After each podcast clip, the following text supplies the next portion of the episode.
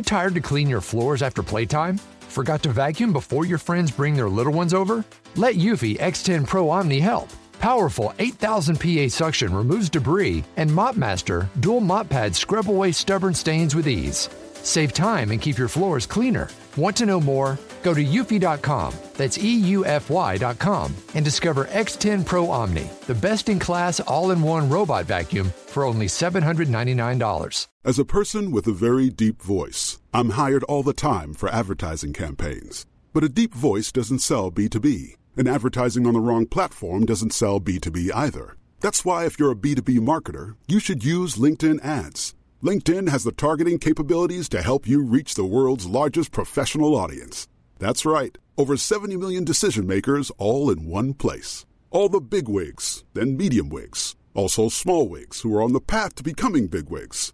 Okay, that's enough about wigs. LinkedIn ads allows you to focus on getting your B2B message to the right people. So, does that mean you should use ads on LinkedIn instead of hiring me, the man with the deepest voice in the world? Yes. Yes, it does. Get started today and see why LinkedIn is the place to be to be. We'll even give you a $100 credit on your next campaign. Go to linkedin.com slash results to claim your credit. That's linkedin.com slash results. Terms and conditions apply.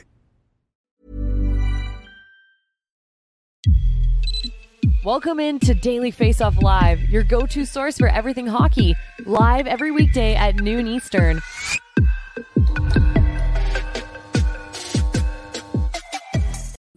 Welcome in to a December 14th edition of Daily Face Off Live. 11 more days until Christmas. Hope everybody watching has got their Christmas shopping done. Welcome into the show live on the Daily Face Off YouTube, where we are looking for inbox questions. So drop them in with the hashtag AskDFO. The show, as always, is brought to you by Betano Thursday Night Football, a big NHL slate. Plenty going on over on Betano.ca. Frank, you done your Christmas shopping? I am. Unfortunately, I didn't properly plan out the delivery of such gift and it just happened to come to the door and my wife answered it and I was like, "Oh crap." So, yeah. yeah, I got her an espresso machine and needless to say, she has since been using said espresso machine not to be opened on Christmas. Ah, still nothing wrong with getting it a little bit early. Uh, what about you? Are you done? Oh yeah, I am. I am done. Done. I am good to go. Uh, so I'm very proud of that fact as well. I like getting ahead of things early, and then you're just stress free rolling into the holidays. Yeah, love to see that. All right, uh, let's get into our topics for the day. Uh, speaking of Christmas, it probably feels like Christmas for Penguins fans because their power play is finally scoring. They're not just scoring back to back games with multiple goals on the man advantage. And with that, Pittsburgh has rattled off a couple of victories, an insane, what, 12 13 round shootout last night with Jansen Harkins scoring the game winning goal. Uh, Pittsburgh starting to show us something that they really haven't throughout the year, and that is an ability for their man advantage that features what, one, two, three, four potential Hall of Famers at times on the ice. Frank, it's a big step if their power play can take or continue to look the way it has for the last two games it just shows how much of a difference it can be in the game. It can help deliver in a close game that's 3 3. It can deliver that extra goal or get you tied up again. And if it's not going, which it wasn't for the Pittsburgh Penguins for so long this season, then you're really at a significant disadvantage. And to see the the way it's clicked in these last two games, four goals in the last two, after not scoring for nearly a calendar month. Like they had gone 27 days at one point between power play goals. That's an incredible stretch of futility and and the way that they've been able to find that again is just such a shot in the arm for a team that for the most part at even strength has played pretty fine hockey this season. Like if they could just get a little bit extra, a little bit of a boost from that power play, I think you see the Pittsburgh Penguins make the playoffs. Yeah, and it's worth noting too, like even in the month of November, they weren't terrible. Like you said, at five on five, they're good. Sidney Crosby scoring at a nearly 50 goal pace. Uh, Tristan Jarry has been incredible throughout stretches this season as well. But you look in November, and if you take out empty netters, it's one, two, three, four one goal losses. Like if your power play has a pulse in two of those games, you have an extra four points in the standings. Then you do the math and you go, whoa, we're feeling way better about this Penguins team. So just the power play waking up alone, like for me takes their playoff chances from like somewhere in the 40s to somewhere in the 60s. Yeah, I think that's an exact accurate uh, depiction of where they're at. That without it, and if it continues to slide, they're going to be in big trouble. And if they could just, doesn't need to be all world, it doesn't need to be leading the league or in the top five, but just have some level of competency that I think with this collection of players you would expect is a baseline for one power play unit, they're going to be just fine. Yeah, uh, Tristan Jarry, a 917 save percentage on the year. He's been very, very good. He also has a goal on the season. You got to give him a shout out for that. But if Jarry can stay hot and this Penguins team can keep looking the way they have at five on five, like I think they maybe have an Oilers esque heater uh, where they can rattle off six, seven wins in a row. And if they do that, you don't see that? No, I, I'm not. I don't think they're in in the same spot as well as Sidney Crosby has played um, that they have the capability with their depth being what it is to go on a run like that. I don't. Hmm, fair enough. Right now, they sit just four points back of the Philadelphia Flyers for not just a playoff spot, but one of those Metro Division spots as well. Like not even getting into a wild card race. It is nice, Frank. The last couple of years, it's felt like in the East, the playoff teams are like more early. Seven of them are more or less set by the trade deadline or even January a couple of years ago it's nice to see there's a bit more parity, especially in the Metro. It really feels like any combination, like maybe the Rangers are the step above everyone, hey. but from the Islanders down to the Penguins, it feels like all those teams could find a way to get in. Yeah, Islanders now in second place in the Metro with four straight wins, and we'll get to them in a second. We will, but first we'll head out west where it was a milestone night for the other guy who's out of the QMJHL, Nathan MacKinnon. He racked up his 800th career point. And when you look amongst active players, this one from NHL stats of where he ranks in terms of games it took him to get to 800, he is in some elite company. And Frank, when you look back at how his career started, it makes it even more remarkable yeah. that got to this point and still stayed again in between guys like Malkin and Stamkos. It took him until his fifth season to finally have his first point per game campaign. It, it's pretty remarkable. It's been an absolute assault on the NHL since then. And went back and crunched some numbers this morning. Since 2017 18, Nathan MacKinnon has 594 points in 438 games. Just assist wise alone, he's almost at a point per game, and he scored 221 goals in that span it's been pure dominance. And to see the way that his game took that incredible step up from really good, um, you know, when you take a look at his career, really good first overall pick and entrance into the league and 63 points that first year. But his his first few years 63, 38, 52, 53. Since then, 97, 99, 93, 65 and 48, 88 and 65, 111 and already this year 41 and 29. So that part has been insane and it's it's been very consistent since then. More than that, there's also just this physical component to him that makes him an absolute freak. And you have to look no further than him putting Jeff Skinner almost into the second row at Ball Arena last night. Check this out. This hit, it's unbelievable. If you look at the way and there's another angle of this too. The way that Skinner hits the boards, his head is he's like a bobblehead. And and we're not talking about someone who is light on their skates and Jeff Skinner. Jeff Skinner is one of the best skaters in the league, bar none. And he's thick. And and MacKinnon runs him right over. So there's some facet of MacKinnon's game that's that's just he will bull you over. And that is so incredibly impressive to watch four multi-point games in his last five. He's riding a 13 game point streak. He's up to third in league scoring. And yesterday on Oilers Nation every day, Frank, we were talking about Bedard and that release, right? And it's like, okay, that might be the one thing that like only Connor Bedard can do. It'll become the vintage Bedard thing. McDavid has a couple of things in his game that you go, okay, only he can do. The combination MacKinnon has of that physicality and the way he just moves like an oversized bowling ball, like ripping through the ice that moment, going and laying out a guy like that, and then also doing the stuff he does with the puck, like those are the kind of things that only Nathan MacKinnon can really do. Yeah. And I'll say this don't sleep on the Avs in general. Since the season started, 17 regulation wins, one back of only the Vancouver Canucks, who lead the league with 18. And we'll talk Canucks in a minute with David Quadrelli. Of Canucks Army. But man, 17 regulation wins. No joke for the Avs.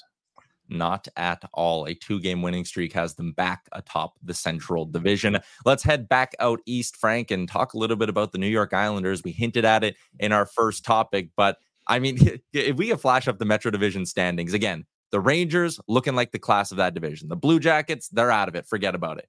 But if you were to take two through seven, my prediction at the beginning of the year almost would have been the exact reverse of this thing. Like the fact the Islanders have done what they've done. And I mean, it wasn't that long ago. We had Arthur Staple on the show, and we're talking about a team that just looked painfully average. I, I think it was last week.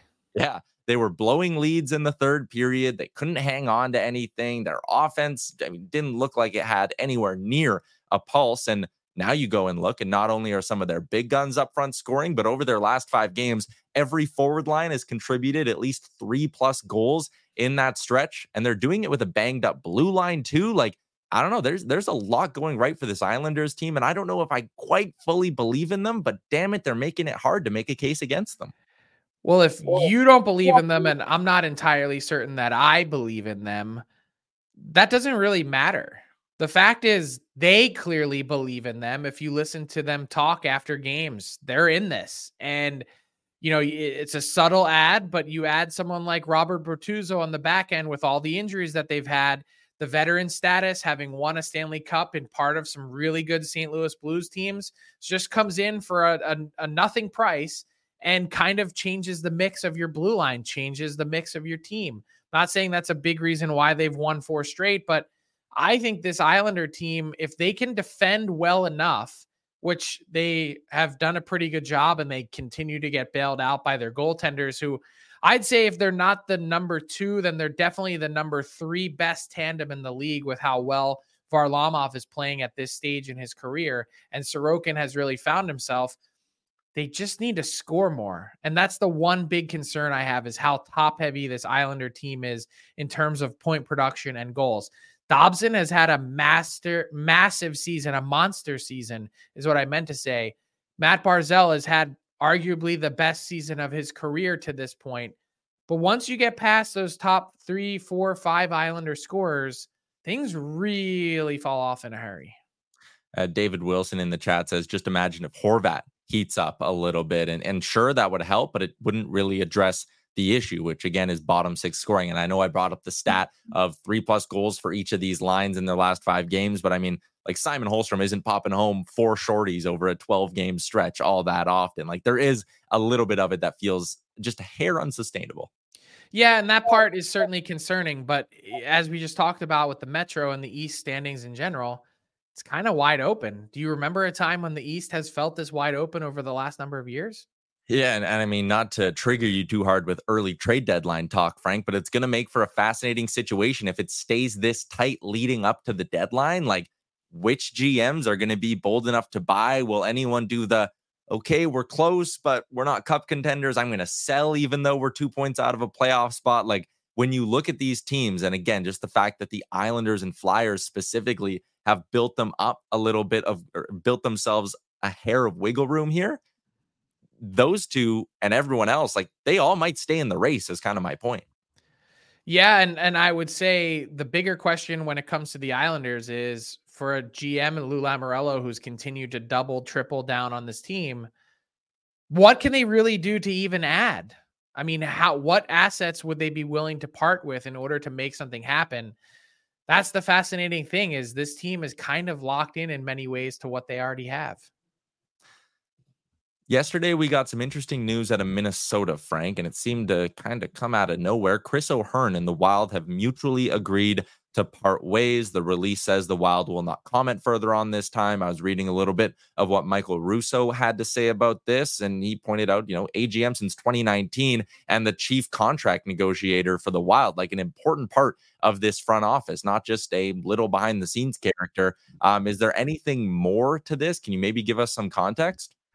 Yeah, it's a really tough one to sift through. The Wild have been incredibly closed lipped about this, but you've seen the reporting from Michael Russo, and I can confirm that there's been, I think, a couple different investigations ongoing, and it's pretty clear to me and everyone that's looking into this that there's some kind of um, inappropriate action. I don't know exactly what it was, but there's no reason that Chris O'Hearn and the Wild would, uh, who just by the way received a contract extension somewhat recently, and the Wild are mutually agreeing to part ways. Something is not right here. I think the big question that I have, that many other people around the league have, is how far reaching does this go? What exactly is happening in Minnesota? And are there going to be further repercussions here? That's the part that I think a lot of people are trying to figure out today. And, and not only that, but for a mostly tight front office group, as Michael Russo pointed out, and the work that Chris O'Hearn does managing the salary cap. Um, it's been a big part of their day to day life. Where do they go from here? Who do they hire? It's a really important job for a team that has 14.7 million bucks in dead cap space. Yeah. So we haven't quite heard the last of this situation from Minnesota. Um, definitely something we'll be covering over on dailyfaceoff.com. Uh, let's move along to our big segment for the day and head out to the coast. Go and talk some Vancouver Canucks. The All 32 is delivered by DoorDash, where for a limited time, our Canadian listeners can get 25% off and zero delivery fees on their first order of $15 or more when you download the DoorDash app and use the promo code Nation25. No matter what you need for the holiday season, if you're throwing a big holiday party and you don't have time to go to the grocery store, make DoorDash your holiday hack this holiday season. David Quadrelli from Canucks Army joining us on the show. Quads, appreciate you swinging by to talk a little Vancouver Canucks and a team that's on a three game heater. They were basically, or they were more or less, a 500 hockey team for the month of November. And it led to some people being like, okay, maybe they're not as strong as they showed in October. Has this three game winning streak maybe shown you something that, or have they shown you something in that stretch that they didn't through the month of November?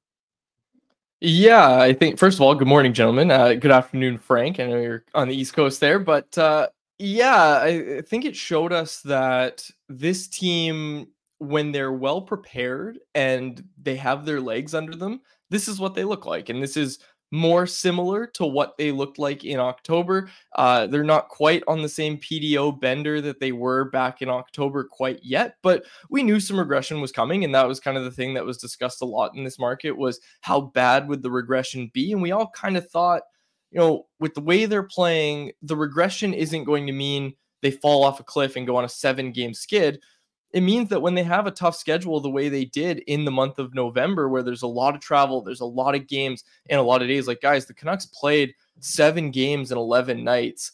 And that was kind of the stretch of the schedule where Rick Tocchet was talking about, yeah, this is gonna this is gonna be tough. And they lost they lost some games on on that stretch, and they played some games where they didn't look like the same team that they did back in October. Um, one thing that I don't know is getting a lot of recognition outside of the market is that Rick Tocchet, who's never coached a team with a travel schedule like the Canucks, he's kind of identified that okay, me canceling some practices is going to benefit these guys more. Um, after that loss to the New Jersey Devils, where they lost by a final score of six to five and really blew the game in the last 30 seconds after a pretty, pretty remarkable comeback. Um, Rick Tocchet canceled practice the next day. And he just said, Nope, you guys need a rest. You played hard in the third period. You need a rest. They come out and they beat the Minnesota Wild 2 nothing. And then he cancels practice again. And then they play well against the Carolina Hurricanes. And then he cancels practice again. Basically, it's been a string of canceled practices, which as a media member, I love that. But he's been talking about how these guys need rest more than they need to get back out on the ice. And there was a stretch this past weekend where Quinn Hughes, who had one of his worst games this season, hands down, on Saturday night, there was an optional practice on Sunday. So Hughes didn't go to that, obviously. Then there was a completely canceled practice on Monday. So Quinn Hughes had two days off, comes back and puts up uh, two points the next night. And he was going through a stretch where he had three points in six games prior to that. So we were starting to see Quinn Hughes slow down. And it's really just because this team is getting tired. And Rick Tocchet's very cognizant of that. And I think that's something that needs to be discussed for sure. I'm to write that down. Quads hates practice. Okay. Now that we got that settled, uh, want to ask you a question that yesterday on my weekly appearance on Canucks Army, you guys posed to a uh, Canucks conversation, excuse me, that uh, you guys posed to me, uh, and it's real simple. The big three have gotten a ton of love: Pettersson, Hughes, and Demko. But if you were to look at this Canucks team and how this year has unfolded, who would be your unsung hero?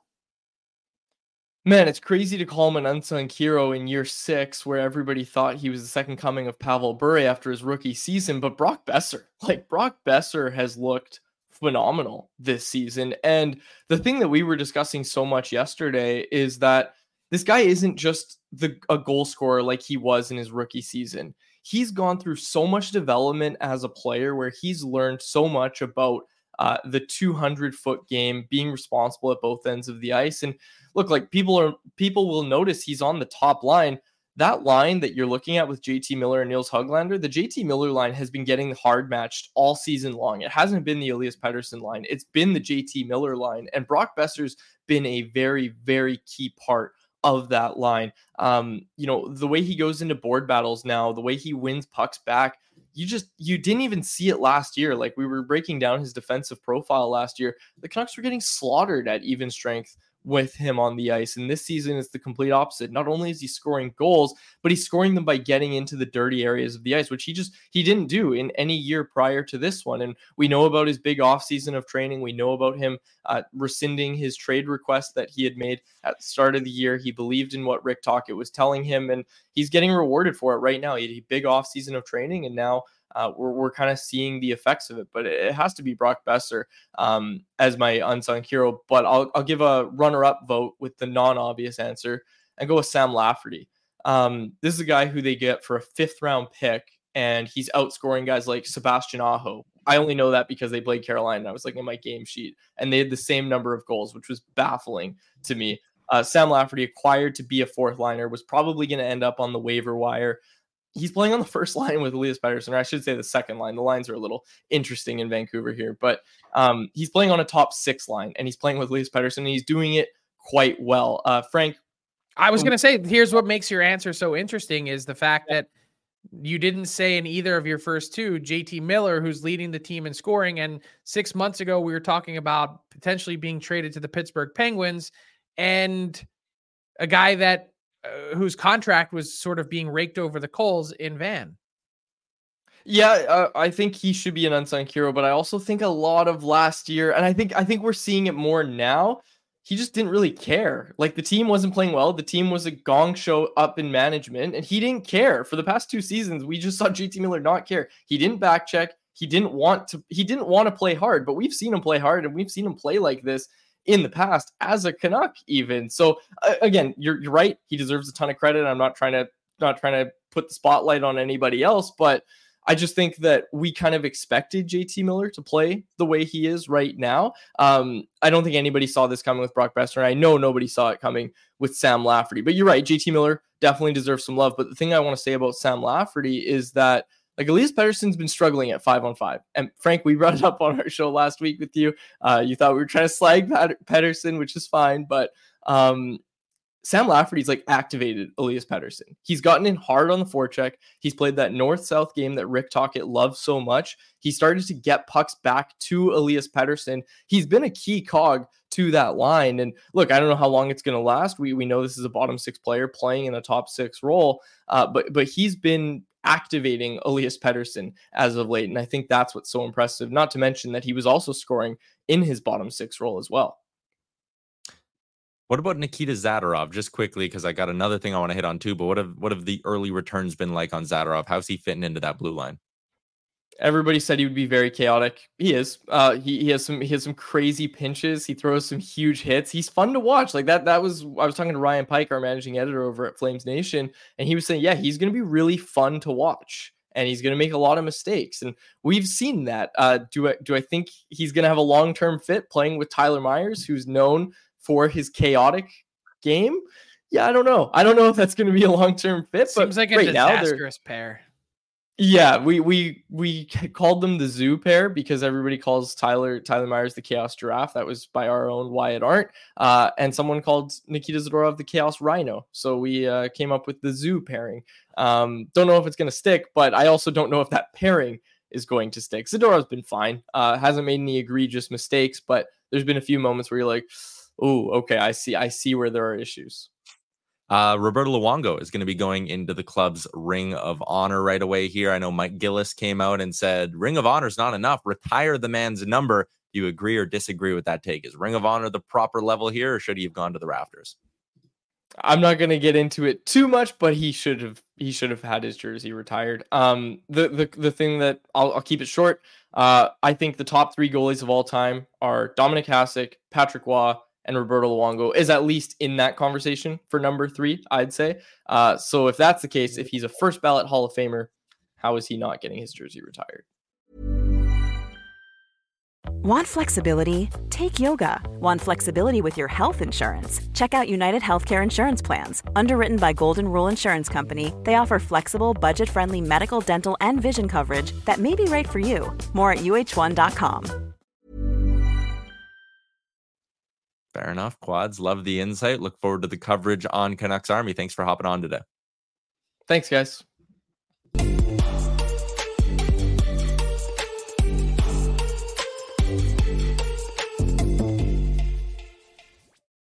Moving along to our daily face-off inbox question. Hashtag ask we, DFO Frank. We, just, we, we, need to take a time out there. Okay. He said Roberto Luongo third best goalie of all time. Olympic and who did he medal? have before that? Dominik Hasek and who? Patrick Roy. Okay, yeah. Uh, uh, Marty Brodeur. Hello, hello. Okay. Some sorry. people would would would agree with quads. I don't know. I don't think it's that insane. Like he had a really really good run. Yeah, really really good career, but that is a very bold. Pro- I love it. I love it because now I really need to think about it. I love the take. Quads is in our uh, side chat saying, "Bring me back tomorrow. Lou is better." Uh, yeah, maybe, maybe we'll uh, get you to do some research, Frank. You'll have to give us your top three on tomorrow's show. Uh, today's hashtag Ask DFO comes from out in Buffalo. Just three wins in their last 10 games. By points percentage, Frank, they sit dead last in the Atlantic Division. Do you get the sense there's any appetite for change in Buffalo? I know you've asked about the coaching aspect of it. I don't see anything coming. I think they are locked in, dead solid with um, with Don Granato, and more than that, look, this is a process. And I know the wait has been long for Sabres fans. And, and look, the expectations from us have been significantly higher than what the Sabres, I think, for everyone have achieved this year. But I, I thought Lance Lysowski made a great point when he was on with us a couple weeks ago talking all 32 and the Sabres.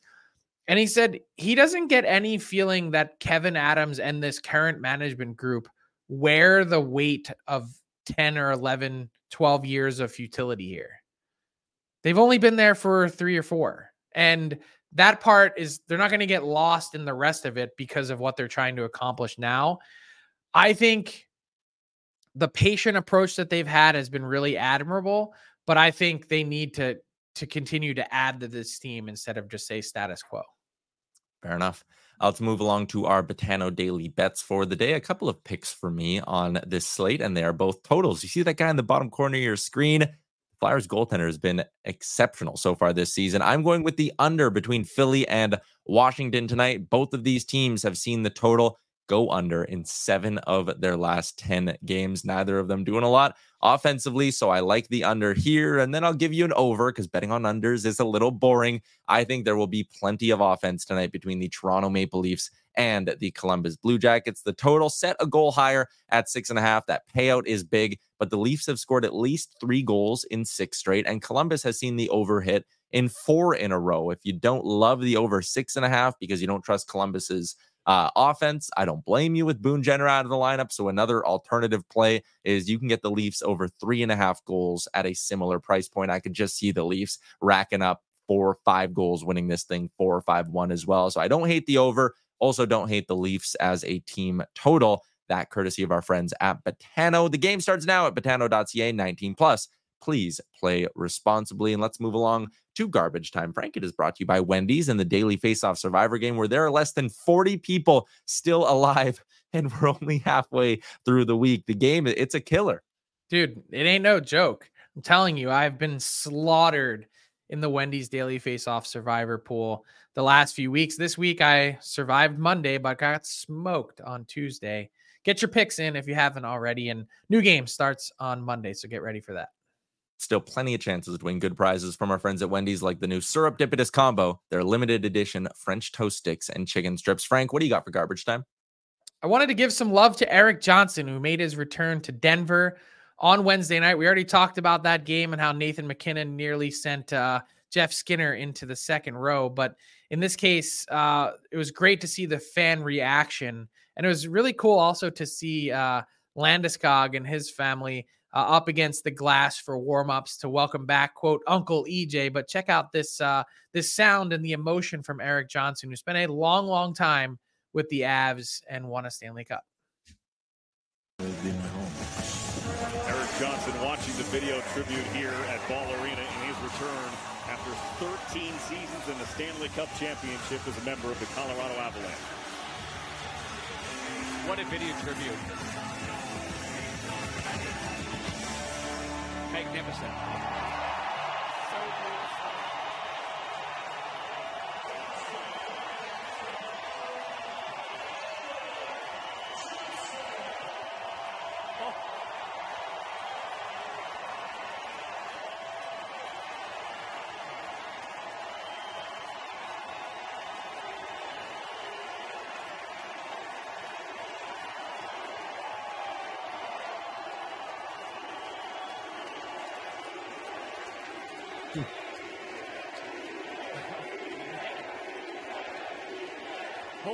Holy jumping, is the game over yet?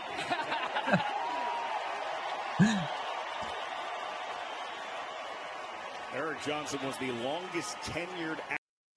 It's a great scene. And I don't care how many of these video tributes you see. It's pretty rare to get a reaction quite like that, where everything stops and you have center stage. Uh, that is pretty awesome. And to hear the chants, it certainly makes the hair on the back of my neck stand up.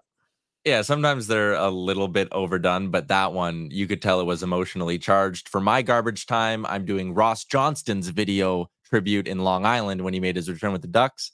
Nope, sorry, uh, we're out of time. No time to get to Ross Johnston's video tribute. Oh, Uh, what, what did Ross ever do to you? Jeez. that's a wrap on today's edition of the show. Shout out to everyone over on the Daily Faceoff YouTube. Hit that like button, hit the subscribe button if you haven't already. Thanks for tuning in to another edition of Daily Faceoff Live presented by Betano, Frank and Colby Cohen tomorrow. They'll talk to you at 12, oh, 12 o'clock Eastern on Friday. Thanks for tuning in to Daily Faceoff Live. Make sure you hit the subscribe button to never miss an episode.